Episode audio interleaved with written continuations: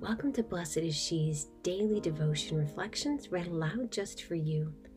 Hi, I'm Nella O'Leary. I'm the managing editor here at Blessed is She.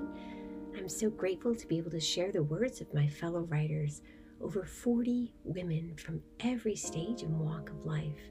We're so glad you're here in this sisterhood. We look forward to praying with you. November 29th, 2020. Today's reflection is written by Sarah Rose. A time of waiting and a time of now. Advent, a season of already but not yet. A time of preparing for what we know has already happened. A comforting paradox filled with hope and anticipation. He's coming and he's here right now. Last year during Advent, I was near the third trimester of my first pregnancy and found myself understanding this paradox in a unique way.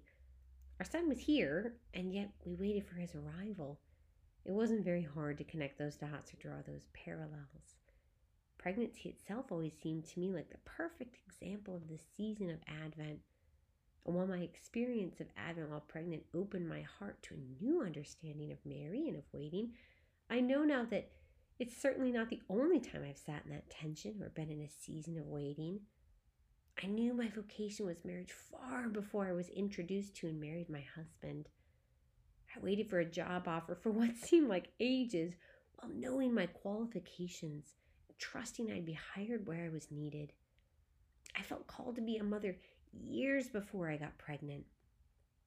And I still wait in the tension of longing for healing in my family with an understanding that I might not see it this side of heaven, yet I trust it will be done when it is meant to be. Life is full of waiting for the goodness we've been promised and the next steps we're to take as we journey toward heaven. We are an Easter people, but maybe we're also a people of Advent, forever transitioning while we await the kingdom. Or perhaps we're Easter people because we have sat and continue to sit in the waiting of Advent, keeping watch and having faith in the promises of God. Lord Jesus, we thank you for this day and for this sisterhood. Help us to wait patiently. We ask this in your holy and precious name.